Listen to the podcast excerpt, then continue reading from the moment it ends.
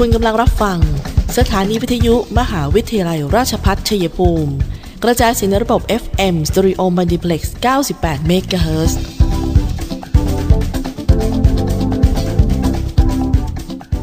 ที่นี่ สถานีวิทยุกระจายเสียงเพื่อการศึกษา มหาวิทยาลัยราชพัฒชัยภูมิส่งกระจายเสียงในระบบ FM Stereo Multiplex ความถี่ 98 MHz จากนี้ไป อเชิญท่านติดตามรับฟังรายการ คุยกันบ่ายสองโมงดำเนินรายการโดยธนทรชัยวงศ์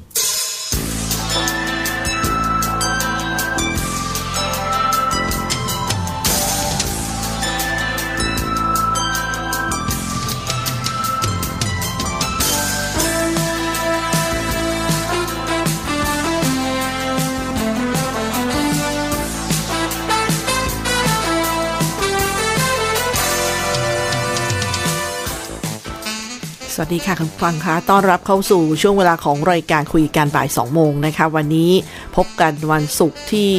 30 กรกฎาคมพุทธศักราช 2564 ดิฉันตุกธนาธรทำหน้าที่ดำเนินรายการค่ะ FM 98 MHz สถานีวิทยุมหาวิทยาลัยราชพัฒชัยภูมินะคะ ติดตามได้อีกหนึ่งช่องทางที่หน้าแฟนเพจ Facebook CPRU Radio 98 MHz ค่ะ แล้วก็ที่พอดแคสต์คุยกันบ่าย 2 โมง และที่แพลตฟอร์ม YouTube ก็ติดตามได้เช่นเดียวกันนะคะท่านฟังก็สามารถในแต่ละช่องทางที่ผู้ฟังมีส่วนร่วมได้ค่ะ เป็นกำลังใจกับทีมงานด้วยนะคะ วันนี้เป็นวันที่ 7 ของการแข่งขันโอลิมปิก 2020 วันที่ 30 กรกฎาคมค่ะ โดยวันนี้เนี่ยนักกีฬาไทยเราก็มีโปรแกรมการลงแข่งขันให้ได้ติดตามถึง 8 ชนิดกีฬา หลาย ๆ ท่านก็ลุ้นกันไปแล้วนะคะ ทั้งกอล์ฟแบดมินตัน มวยสากลสมัครเล่น ว่ายน้ำยิงปืน ขี่ม้าเรือใบกรีธา ก็ติดตามชมเชียร์กันได้นะคะ ทั้งฟรีทีวี แล้วก็ผ่านระบบออนไลน์ทาง AIS Play และสำหรับกอล์ฟโอลิมปิกนะคะวันนี้เนี่ยอยู่ที่ โอ้เช้าตรู่เลยนะคะ ก็มีบุคคลชายอติวิทย์ เจนวัฒนานนท์คุณกันเจริญกุลนะคะ ก็ชมทางช่อง3ไพบิไทย PBS อันนี้ก็ผ่านไปแล้ว5นาฬิกา30นาที ขี่ม้าโอลิมปิก ก็เช้าตรู่เหมือนกันนะคะ ยิงปืน เอ่อก็ไปแล้วนะคะมวยสากลสมัครเล่นก็ไปแล้ว เรือใบโอลิมปิกนะคะแต่รู้สึกพวกเรานี่กำลังเชียร์กันอยู่คือแบดมินตันนะคะยิงเดี่ยวรอบ 8 คนสุดท้ายน้องเมย์รัชนกอินทนนท์ก็จะเจอกับไต้หวันนะคะที่ช่องไทย PBS หลายท่านก็กำลังเชียร์กันอยู่เลยนะคะแล้วก็ทางช่อง GMM 25 ก็ได้ค่ะ ส่วนเย็นๆ ก็ว่ายน้ำโอลิมปิกนะคะฟรีสไตล์ 50 เบสหญิงรอบคัดเลือกก็มีคุณเจนจิราศรีสะอาด ชมทางช่องจีม M25 ว่ายน้ำ 18นาฬิกา30 นาทีวิ่งนะคะเป็นวิ่งหมื่นเมตรชาย รอบชิงชนะเลิศ ก็มีคิรินตันติเวศนะคะชมทางจีม M25 เช่นเดียวกันค่ะ อันนี้ก็เป็นเรื่องของกีฬานะคะ เชิญชวนกันให้กำลังใจแล้วก็เปลี่ยนเขาเรียกว่าเปลี่ยนอิริยาบถเปลี่ยน สร้างต่อมตื่นเต้นที่ดีให้กับร่างกายด้วยนะบางทีก็แล้วอย่าลืมนะพอจะพูดเรื่องภาพเศร้าข่าวเศร้าเนี่ย ภาพที่เขาบอกต้องระวังอย่าเพิ่งแชร์เนี่ยเพราะว่าวันนี้นะคะอย่างที่เราได้ทราบกันว่า ความเศร้าหรือสิ่งที่สูญเสียเกิดจริง ๆ ก็มีในเรื่องของโควิดเนี่ย แต่ที่แปลกปลอมเข้ามาแล้วแชร์กันไปสร้างความตกอกตกใจ อันนี้เขาเอาผิดจริง ๆ นะคะ ก็ต้องขอให้ระมัดระวังกันด้วยค่ะ มาติดตามสถานการณ์โควิด ในระดับประเทศนะคะวันนี้ประเทศไทยเราผู้ติดเชื้อเพิ่ม 17,345 นะคะแล้วก็เสียชีวิตวันนี้ 117 ค่ะ ขอรายงานแบบกระชับเท่านี้นะคะ จากสบคศูนย์ บริหารสถานการณ์โควิด -19 กรุงเทพมหานครค่ะ ทีนี้มาดูที่สบคชัยภูมิบ้างนะคะ วันนี้ผู้ป่วยรายใหม่ 199 ราย เกษตรสมบูรณ์ 4 แก้งเคราะห์13 คอนสวรรค์ 3 คอนสาร 4ซับใหญ่ 1 เทพสถิต 19 เดินสง่า 3 บ้านเข้า 18 บ้านแท่น 10 บำเหน็จนรง 21 ภูเขียว 43 เมืองชัยภูมิ 39 หนองบัวแดง 18 หนองบัวระเว1ราย สะสมทั้งหมดจังหวัดชัยภูมิตอนนี้ 3,111 รายนะคะเบื้องต้นเลยคือติดเชื้อจากต่างจังหวัดเนี่ยที่เป็นต่างจังหวัดเนี่ย194 รายนะคะ ติดเชื้อในจังหวัด 5 รายค่ะ ก็เป็นพักดีชุมพล 1 เป็นพนักงานขับรถยนต์ โรงพยาบาลพักดีชุมพล ที่อำเภอภูเขียว 4 รายก็ 1 รายจะเป็นผู้ช่วยเหลือคนไข้ ที่ตึกรักษาผู้ป่วยโควิด อีก 3 รายเป็นผู้สัมผัสเสี่ยงสูง ผู้ป่วยจากนอกจังหวัดนะคะ และวันนี้ก็ต้องเสียใจกับครอบครัวชายอายุ 77 ปีค่ะ ผู้ป่วยเป็นผู้ป่วยติดเตียง เป็นผู้เสียชีวิตรายที่ 32 ของจังหวัดชัยภูมินะคะ อยู่ที่หมู่ 16 ตำบลหนองบัวแดงอำเภอหนองบัวแดง จะมีโรคประจำตัวโรคหลอดเลือดใหญ่ในท้องโป่งพอง ขอแสดงความเสียใจต่อครอบครัวของท่านด้วยนะคะช่วงนี้เดี๋ยวเราทักทายกันเดี๋ยวช่วงหน้าเนี่ยมีเรื่องของไทม์ไลน์รายที่เดี๋ยวนะคะบอกว่าเป็นเพศหญิงอายุ 60 ปีที่อำเภอภูเขียว ที่มีไทม์ไลน์ที่เขาบอกว่าด่วนเลยลูกค้าที่ไปซื้อส้มตำไก่ย่างข้างโรงพยาบาลภูเขียวในช่วงวันที่ 15-28 กรกฎาคม ให้เฝ้าระวังสังเกตอาการตนเองด้วย หากมีอาการไข้ไอเจ็บคอ จมูกไม่ได้กลิ่นลิ้นไม่รับรสให้ติดต่อเข้ารับการตรวจที่จุดคัดกรองโควิด -19 ที่โรงพยาบาลภูเขียวด้วยนะคะหรือสอบถามที่สำนักงานสาธารณสุขอำเภอภูเขียวค่ะ ตัวข้อมูลนี้มาจากที่นี่นะคะ 044861280 0448612800ค่ะ พรุ่งนี้อ่าเดี๋ยววันเสาร์ก็ต้องจะไปไหนมาไหนก็ต้องระมัดระวังกันด้วยนะคะ เพราะว่าตอนนี้บอกอยู่บ้านแล้วก็ไปเท่าที่จำเป็นที่สุดนะคะ ช่วงนี้พักกันสักครู่ค่ะ เดี๋ยวกลับมาคุยกันต่อ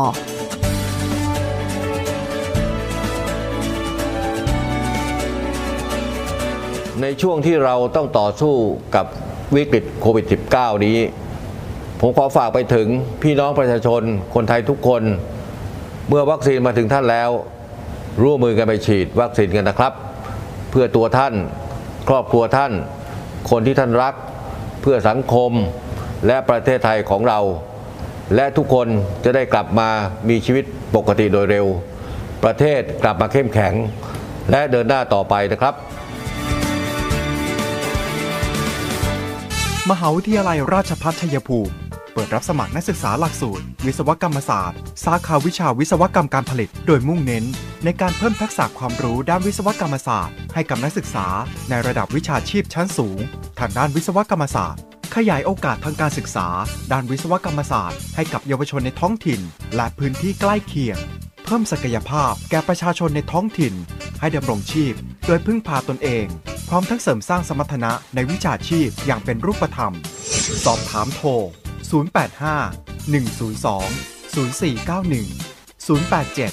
456 9889 และ 082 453 3052 หรือที่เว็บไซต์ cpru.ac.th มิติใหม่แห่งการศึกษา มหาวิทยาลัยราชภัฏชัยภูมิ มุ่งสร้างบัณฑิตคุณภาพ จากอุตสาหกรรมภูมิภาค สู่อุตสาหกรรมอาเซียน และส่งเสริมการพัฒนาท้องถิ่น ค่ะท่านผู้ฟังคะช่วงที่2นะคะมาคุยกันต่อนะคะวันนี้เนี่ยอยากจะย้ำท่านผู้ฟังที่กำลังติดตามแฟนๆของคุยกันบ่าย2โมงนะคะว่าสำหรับใครที่คิดจะแชร์อะไรโพสอะไร หรือว่าบูลลี่ใครนะคะเหตุการณ์ไหนก็ตามเนี่ยลองอ่านดูนะคะเขาบอกว่าหาตัวไม่ยากเลย ระบบเก็บข้อมูลlog file ไว้หมดจริง ๆ ค่ะ ซึ่ง IP address คืออะไร IP address เนี่ย จะเป็นตัวแทนของเครื่องคอมพิวเตอร์ในโลกใบนี้ สามารถบอกได้ว่าเครื่องคอมพิวเตอร์ตั้งอยู่ที่ไหน ซึ่งแน่นอนค่ะว่าเลข IP address เนี่ยจะไม่ซ้ำกัน พูดง่ายๆ ก็เหมือนเลขที่บ้านที่ไม่ซ้ำกัน เพราะว่าถ้าซ้ำการส่งข้อมูลผ่านเครือข่ายก็อาจจะงงได้ว่า ต้องส่งข้อมูลไปที่ไหนกันแน่ ชื่อเรียกเต็มของ IP address เนี่ยก็คือ Internet Protocol Address จะประกอบไปด้วยตัวเลข 4 ชุดนะคะซึ่งโดยปัจจุบันเนี่ย มาตรฐานของ IP address ก็คือ IPv4 และ IPv6 โดย IPv4 เนี่ย จะเป็นตัวเลข 32 บิต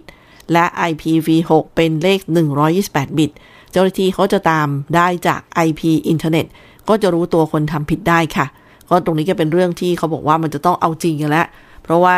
ที่เมืองนอกเนี่ยเขาก็อย่างเงี้ยค่ะ เพียงแต่ว่าประเทศไทยเราเกฎหมายมีแต่ว่าไม่ยังไม่ได้บังคับใช้ยังไม่ได้ตามติดแต่ตอนนี้เป็นยุคที่ทุกคนเนี่ยอกสั่นขวัญหายในเรื่องของอเขาเรียกอะไรประคองตัวเองในเรื่องของโรคภัยไข้เจ็บ ไม่อยากป่วย ไม่อยากให้มีการสูญเสีย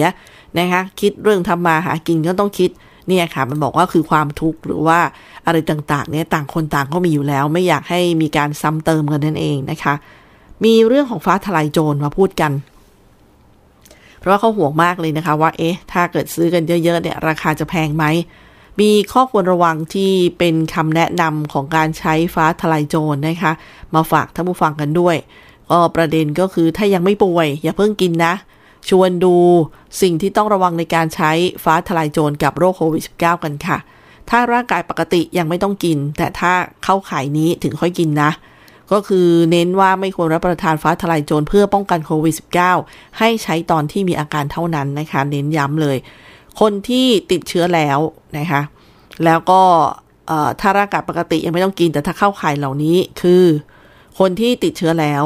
สองคนที่ยังไม่ได้ตรวจแต่มั่นใจว่าติดเชื้อแล้ว และสามคือคนที่เริ่มมีอาการนิดหน่อยก็ใช้ได้ เช่น ไข้ไอเจ็บคอ นี่คือ กลุ่มคนที่เข้าข่ายแล้วค่อยกินนะคะ ต่อมามาดู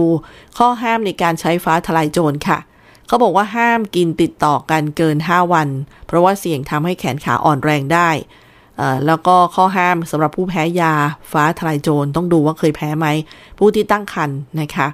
ให้ผู้ให้นมบุตร ผู้ที่ใช้ยาวาฟารินแอสไพริน แล้วก็โคลพิโดเกรลและยาลดความดันโลหิต อันนี้เขาบอกว่าเเป็นกลุ่มที่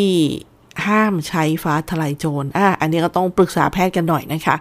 ส่วนข้อควรระวังค่ะ ผู้ป่วยโรคตับไตหัวใจ หลอดเลือด รวมไปถึงโรคประจำตัวอื่น ๆ ผู้ที่ใช้ยาบางชนิด เช่น ยาวาฟาริน แอสไพริน โคลพิโดเกรล ยาลดความดันเป็นต้น ไม่เหมาะกับผู้ที่มีความดันต่ำเพราะมีคุณสมบัติช่วยลดความดันโลหิตอะอันนี้ต้องไปดูต้องปรึกษาคุณหมอนิดนึงว่าคุณทานได้ไหมนะคะ หากใช้เพื่อลดอาการเจ็บคอเมื่อครบ 24 ชั่วโมงแล้ว ยังไม่ดีขึ้นหรืออาการรุนแรงกว่าเดิมควรหยุดใช้แล้วไปพบแพทย์ อาการข้างเคียงและอาการแพ้ค่ะก็อย่างเช่น ท้องเสีย คลื่นไส้อาเจียนปวดท้อง แขนขา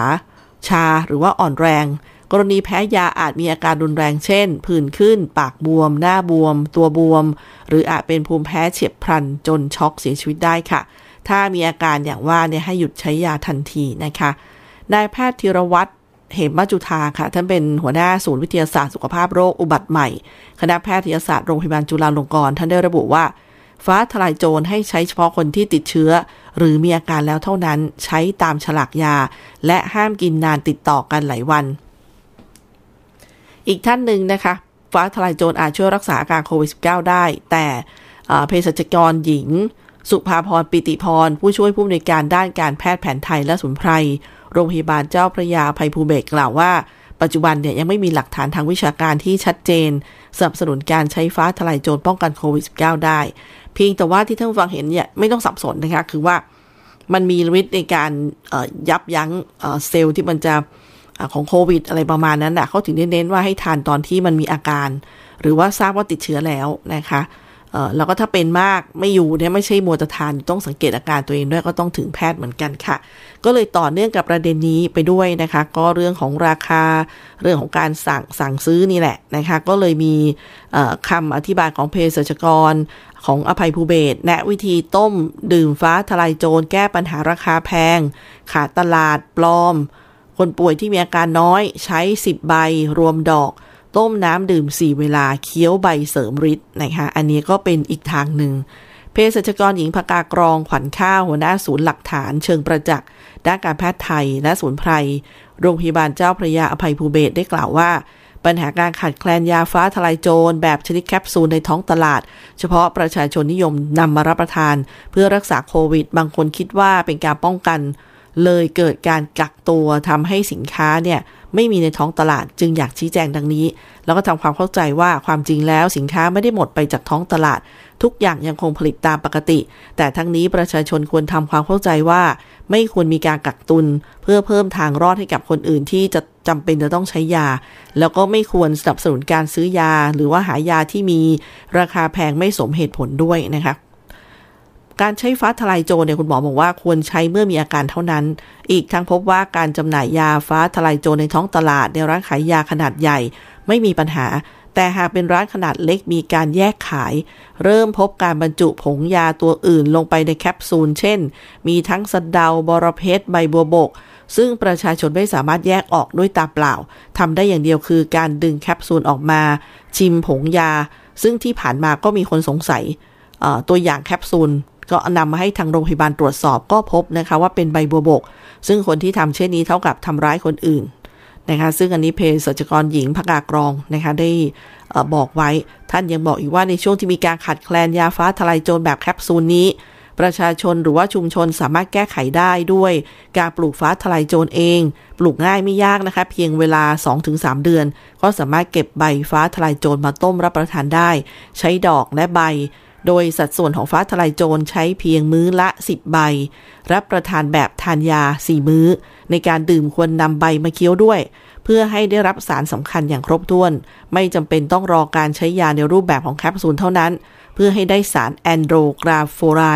เพียงอย่างเดียว รสชาติที่คมของใบฟ้าทลายโจรเนี่ยจะมีส่วนช่วยทั้งลดไข้แก้ไอ แต่ไม่แนะนำให้รับประทานร่วมกับ การทานกระชายหรือน้ำขิงนะคะ เพราะว่าสมุนไพรสองชนิดนี้มีฤทธิ์ร้อน หากทานร่วมกันทั้งหมดเนี่ยอาจทำให้การรักษาไม่ได้ประสิทธิผลเท่าที่ควร ส่วนการเก็บใบฟ้าทลายโจรนั้นควรเก็บใบใบใบน้ำเนี่ยแล้วก็เออใบเนี่ยนะคะแล้วก็นำมาตากใบแห้งให้แห้ง แต่ต้องไม่ตากแดดโดยตรงนะคะ ให้อยู่ในร่ม ตากจนใบแห้ง ไม่มีไอระเหยของน้ำใช้เวลาประมาณ 3 วันทดสอบได้จากการบรรจุในถุงชิปซิปที่ซิปรูได้นะครับบล็อกเพื่อชิปล็อกยาที่เราเคยเห็นเนี่ยค่ะ หากไม่มีไอน้ำขึ้นมาแสดงว่าตากอย่างถูกต้อง จากนั้นก็สามารถนำไปต้มดื่มได้ทันที การติดฟ้าทลายโจรนะคะ ควรรับประทาน ห้าวันแค่5วันนะคะ จากนั้นหยุดพักไปสักหนึ่งวัน ในวันที่ 6 หากอาการไม่ดีขึ้นให้รับประทานต่อในวันที่ 7 พร้อมกันนี้ก็ยังบอกว่ายังสับสนให้กระทรวงเกษตรและสหกรณ์เนี่ยนำฟ้าทลายโจรไปให้ชุมชนปลูก เพื่อเป็นยาสมุนไพรคู่ครัวเรือน ใช้รับประทานเมื่อมีอาการไม่สบายเท่านั้นนะคะเน้นอย่างนี้ค่ะ ไม่ใช่ทานกันทุกวันเพื่อป้องกันไม่ใช่นะคะ อย่างวันนี้เอ้ช่วงนี้จังหวัดชัยภูมิเราก็มีกศนแหละ ที่ได้ ทำเรื่องนี้ขึ้นมาทั้งปลูกทั้งผลิตนะคะก็เป็นเรื่องดีๆ แล้วก็เมื่อรู้ว่ามันใช้ได้ก็ต้องรู้วิธีใช้อย่างถูกต้องด้วยค่ะ ราคาแพงก็มีวิธีแก้ไขแล้วก็ต้องดูให้ดีด้วยเอาละค่ะเดี๋ยวช่วงนี้เราพักกันก่อนนะคะ เดี๋ยวกลับมาคุยกันต่อค่ะ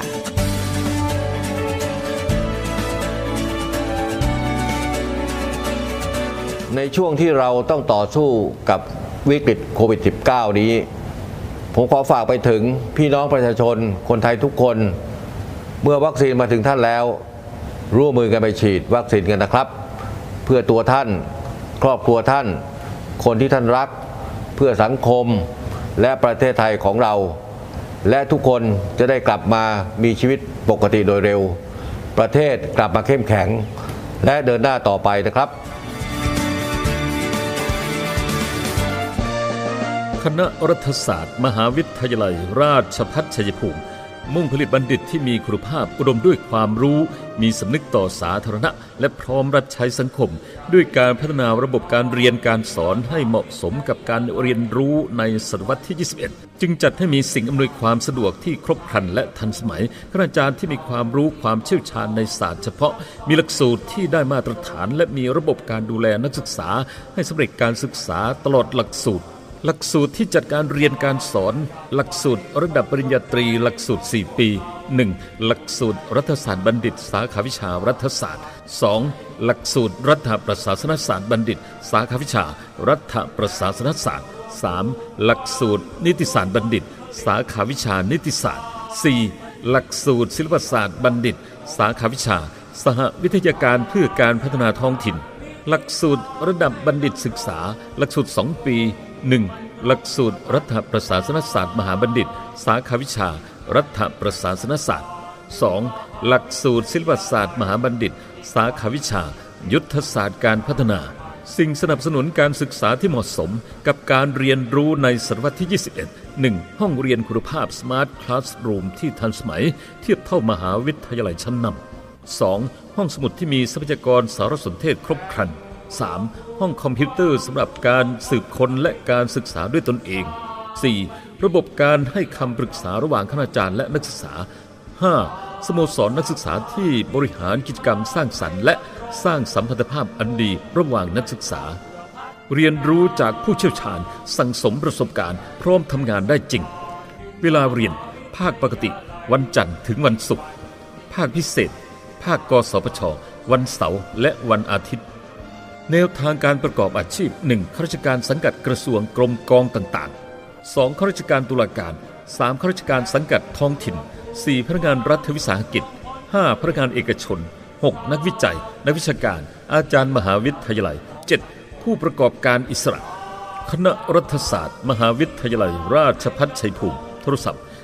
044 815 111 ต่อ 1300 หรือที่เว็บไซต์ cpru.ac.th ยิ่งวันยิ่งเกรงไกรราชพัฒชัยภูมิทุกฝั่งคะในช่วงที่ 3 นะคะ คุยกันบ่าย 2 โมงค่ะ มาตรงนี้ก็มีข้อมูลเพื่อเป็นประโยชน์กับท่านผู้ฟังนะคะ ที่อาจจะเจอสถานการณ์นี้เหตุการณ์นี้เพื่อไปเยียวยาดูแลคนในครอบครัวกันค่ะ เพราะว่า หลาย ๆ ครอบครัวนะคะบางทีสูญเสียคุณพ่อคุณแม่ โดยที่ตัวเองอยู่ในวัยที่ที่ต้องมีคนดูแลนะบางคนนี่แหมเป็นเด็กชั้นอนุบาล ประถมบ้างก็มีค่ะ มีเรื่องของการดูแลจิตใจเด็กจากสถานการณ์สูญเสีย และความเศร้าโศกในสถานการณ์โควิด -19 มาฝากกันนะคะ ซึ่งจากกรมสุขภาพจิตค่ะ เด็กจะมีปฏิกิริยารุนแรงมากหรือน้อยนั้นขึ้นเเขาเรียกว่าขึ้นอยู่กับประการปัจจัยต่อไปนี้ค่ะ 1. การสูญเสียที่ส่งผลต่อการใช้ชีวิตปกติของเด็กคนนั้น 2. วิธีการจัดการอารมณ์ และพฤติกรรมของผู้ใหญ่รอบข้าง ระหว่างเกิดภาวะวิกฤต หรือหลังเหตุการณ์ผ่านไปแล้ว 3. ระดับความใกล้ชิดของผู้ใหญ่ที่จากไป หากเด็กประสบความสูญเสียบุคคลนั้นเป็นที่รัก ผู้ใหญ่ควรจัดการอารมณ์ให้สงบก่อนคุยกับเด็ก ใช้น้ำเสียงเบา อธิบายความจริงโดยไม่ต้องลงลึก ในรายละเอียด ตอบคำถามตรงไปตรงมาตามความเป็นจริง โดยคำนึงถึงความเข้าใจตามวัยของเขา เด็กส่วนใหญ่มีความเข้มแข็งทางจิตใจเพียงพอ และเมื่อได้รับการดูแลที่เหมาะสม พวกเขาก็จะผ่านพ้นกับการสูญเสียไปได้ค่ะ พวกเขาจะดีขึ้น ซึ่งอันนี้เป็นเรื่องที่หลาย ๆ ท่านก็บอกว่าบางทีก็ปรับตัวไม่ถูกเหมือนกันนะคะ เขาบอกเด็กจะรู้สึกหวาดกลัวมากสุดเมื่อผู้ใหญ่ไม่สามารถให้ความปลอดภัย หรือปกป้องเขาจากอันตรายได้ หากเป็นไปได้เนี่ยผู้ใหญ่ควรกันเด็กออกจากการพบเห็นเหตุการณ์ที่น่าหวาดกลัว เช่น การตายความทุกข์ทรมานของสมาชิกในครอบครัว หรือบุคคลที่กำลังมีความเศร้าอย่างมาก เนื่องจากเด็กจะจัดการตัวเองได้ยากยิ่งขึ้นนะคะ ส่วนเด็กระดับอนุบาลท่านผู้ฟังก็จะมีประมาณนี้ว่า เด็กอนุบาลเนี่ยเขายังไม่เข้าใจว่าการตายหรือว่าจุดสิ้นสุด และยังเข้าใจว่าเป็นเรื่องชั่วคราว หรือว่าฟื้นคืนชีพได้ เด็กอนุบาลยังจำข้อมูลที่ผู้ปกครองบอกอย่างตรงไปตรงมา ดังนั้นจึงควรระมัดระวังในการสื่อสารกับเด็กดังนี้ค่ะ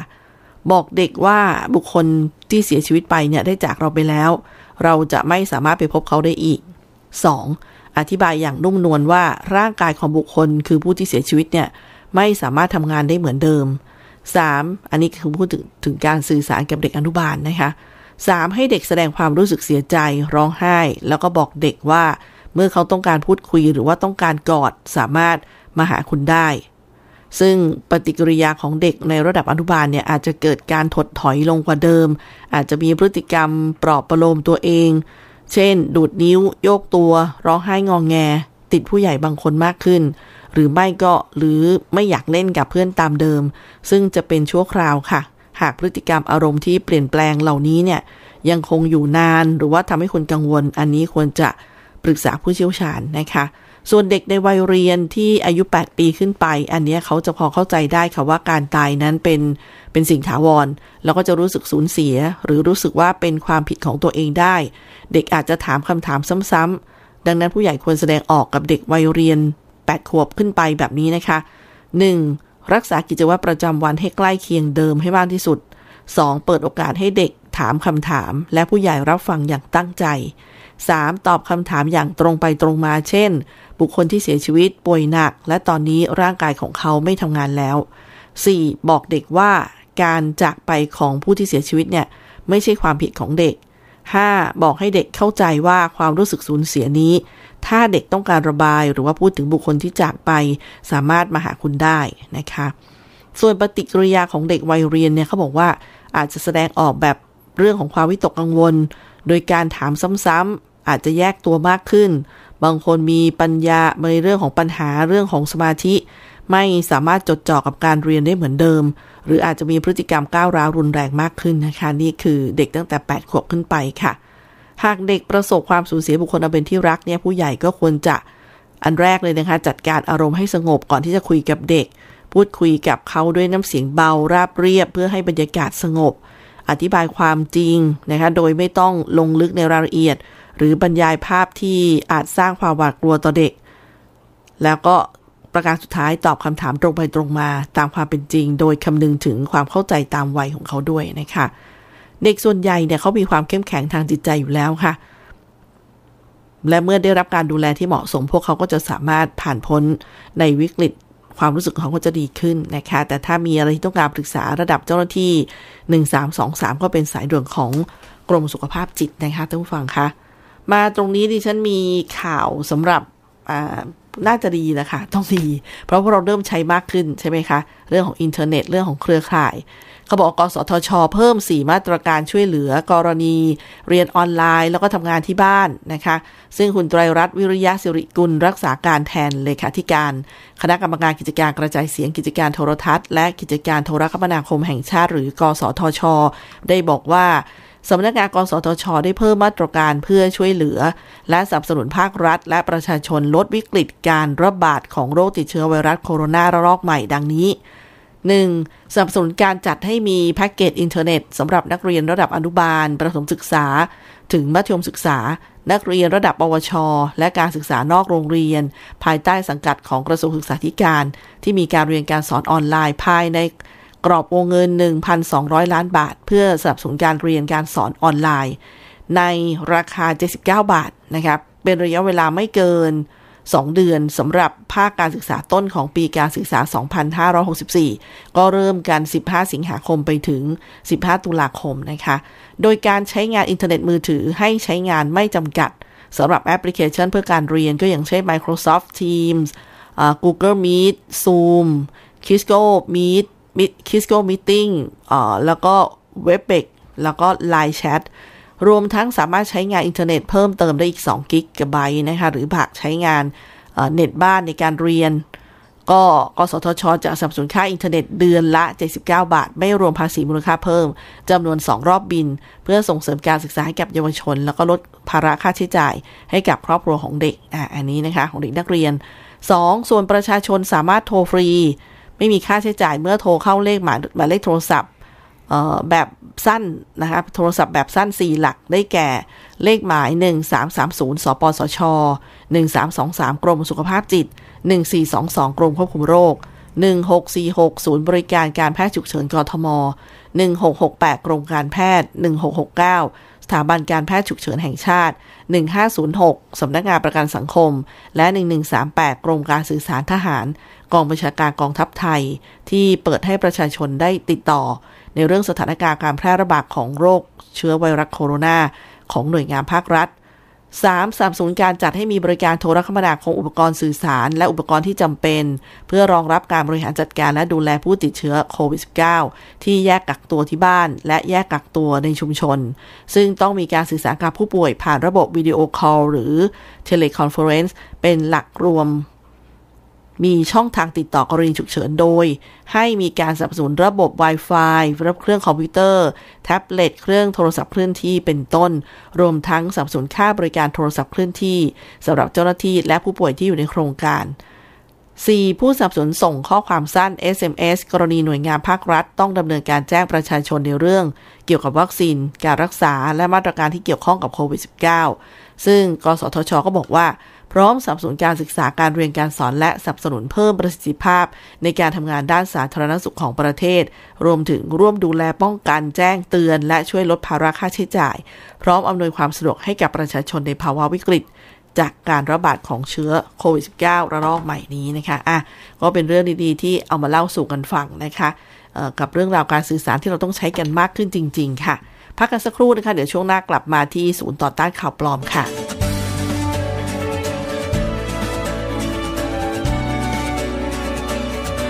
ในช่วงที่เราต้องต่อสู้กับวิกฤตโควิด -19 นี้ ผมขอฝากไปถึงพี่น้องประชาชน คนไทยทุกคน เมื่อวัคซีนมาถึงท่านแล้ว ร่วมมือกันไปฉีดวัคซีนกันนะครับ เพื่อตัวท่าน ครอบครัวท่าน คนที่ท่านรัก เพื่อสังคมและประเทศไทยของเรา และทุกคนจะได้กลับมามีชีวิตปกติโดยเร็ว ประเทศกลับมาเข้มแข็ง และเดินหน้าต่อไปนะครับ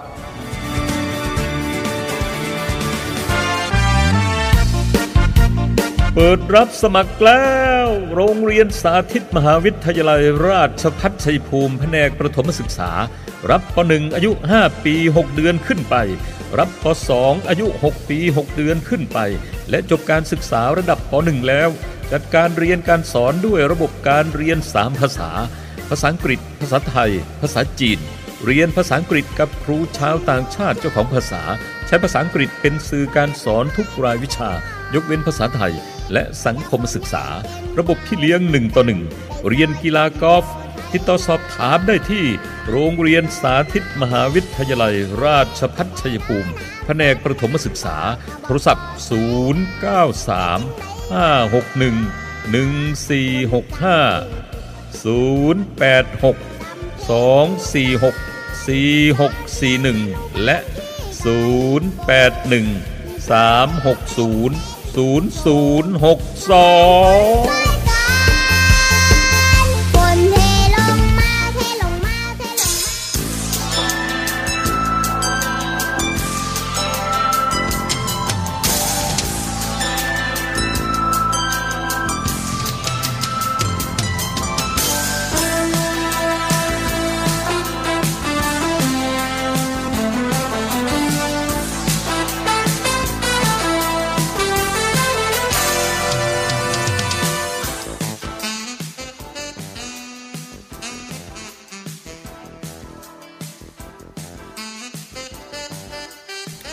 เดินทางมาถึงช่วงท้ายรายการนะคะท่านผู้ฟังคะกับคุยกันบ่าย 2 โมงค่ะ วันนี้วันศุกร์สุดสัปดาห์แล้วนะคะออขอให้ท่านผู้ฟังดูแลสุขภาพ แล้วก็ร่างกายดูแลคนที่คุณรักนะคะเว้นระยะห่าง ไอ้ที่ต้องทานอาหารแบบรวมโต๊ะใหญ่อาจจะต้องลดลงไปแล้วล่ะค่ะ พื่อที่จะได้ปลอดภัยเพราะบางทีเนี่ยในบ้านหลังหนึ่งเนี่ยคนที่ต้องออกไปก็ออกไปจังเลยเพราะมีภารกิจต้องทำงานทำการกันนะคะ ต้องค้าขายต้อง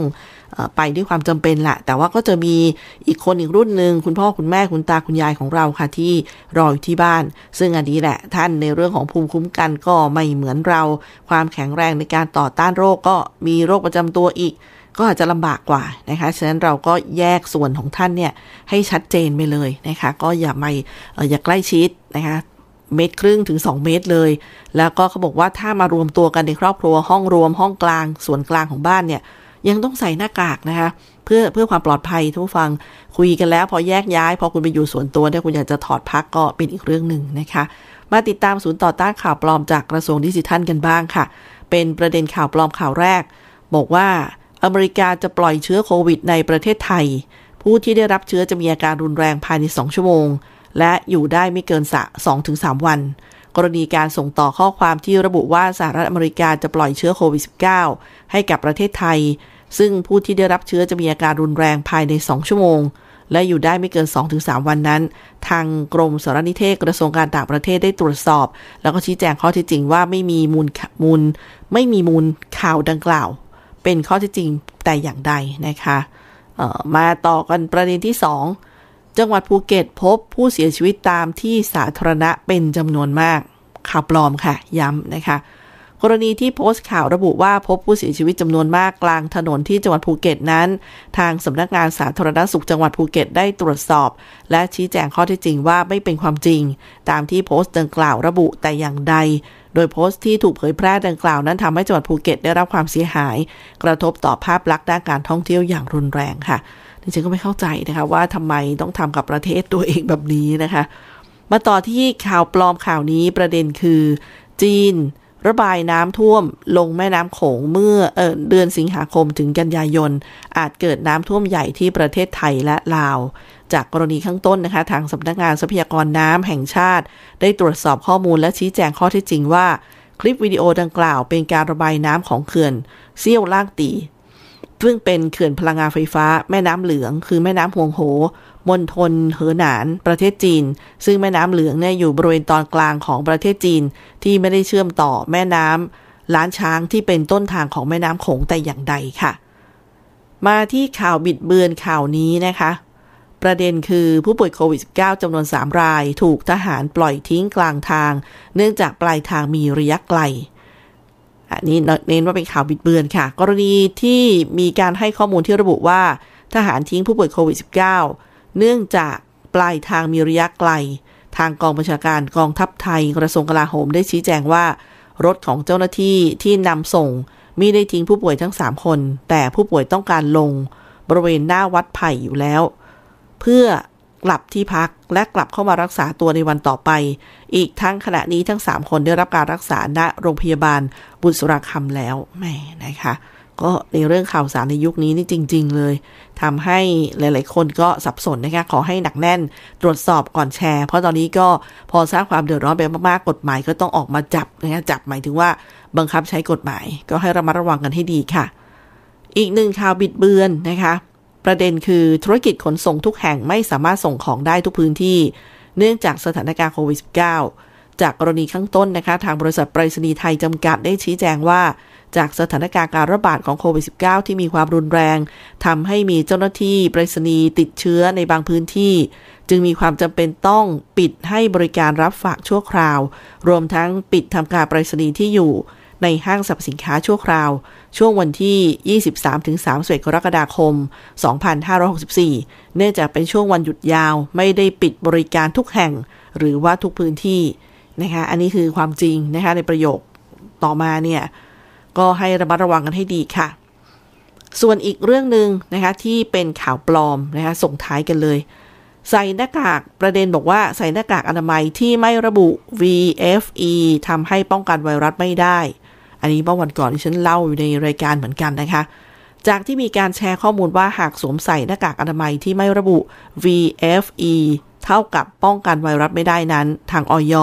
ได้ตรวจสอบและชี้แจงว่าคำว่า VFE ที่พบบนบรรจุภัณฑ์ของหน้ากาก หมายถึงค่าประสิทธิภาพในการป้องกันเชื้อไวรัสของหน้ากาก แม้หน้ากากอนามัยที่ไม่ได้ระบุค่า VFE ก็มีประสิทธิภาพในการป้องกันการทะลุผ่าน ของละอองฝอย และเชื้อไวรัสที่ปนมากับละอองฝอยได้ นี่คือคำอธิบายนะคะ ส่งท้ายกันแล้วกับวันนี้คุยกันบ่ายสองโมงค่ะขอให้ทุกท่านมีความสุขนะคะ ขอบคุณที่ติดตามรับฟัง ดิฉันตุ๊กธนทรดำเนินรายการค่ะ ไว้พบกันใหม่นะคะ วันนี้ สวัสดีค่ะ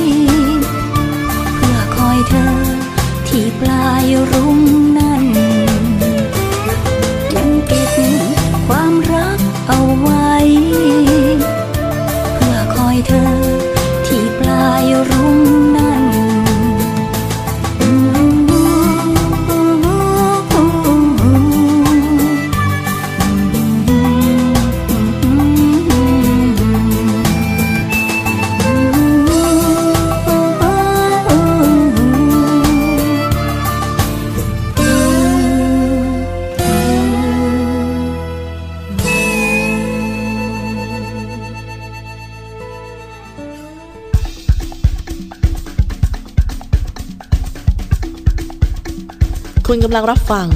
สถานีวิทยุมหาวิทยาลัยราชพัฒชัยภูมิ กระจายเสียงในระบบ FM Stereo Multiplex 98เมกะเฮิรตซ์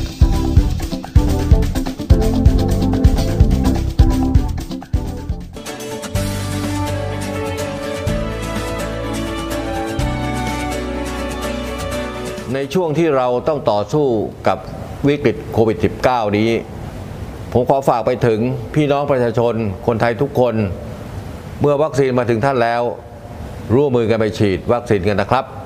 เพื่อตัวท่าน ครอบครัวท่าน คนที่ท่านรัก เพื่อสังคมและประเทศไทยของเรา และทุกคนจะได้กลับมามีชีวิตปกติโดยเร็ว ประเทศกลับมาเข้มแข็ง และเดินหน้าต่อไปนะครับ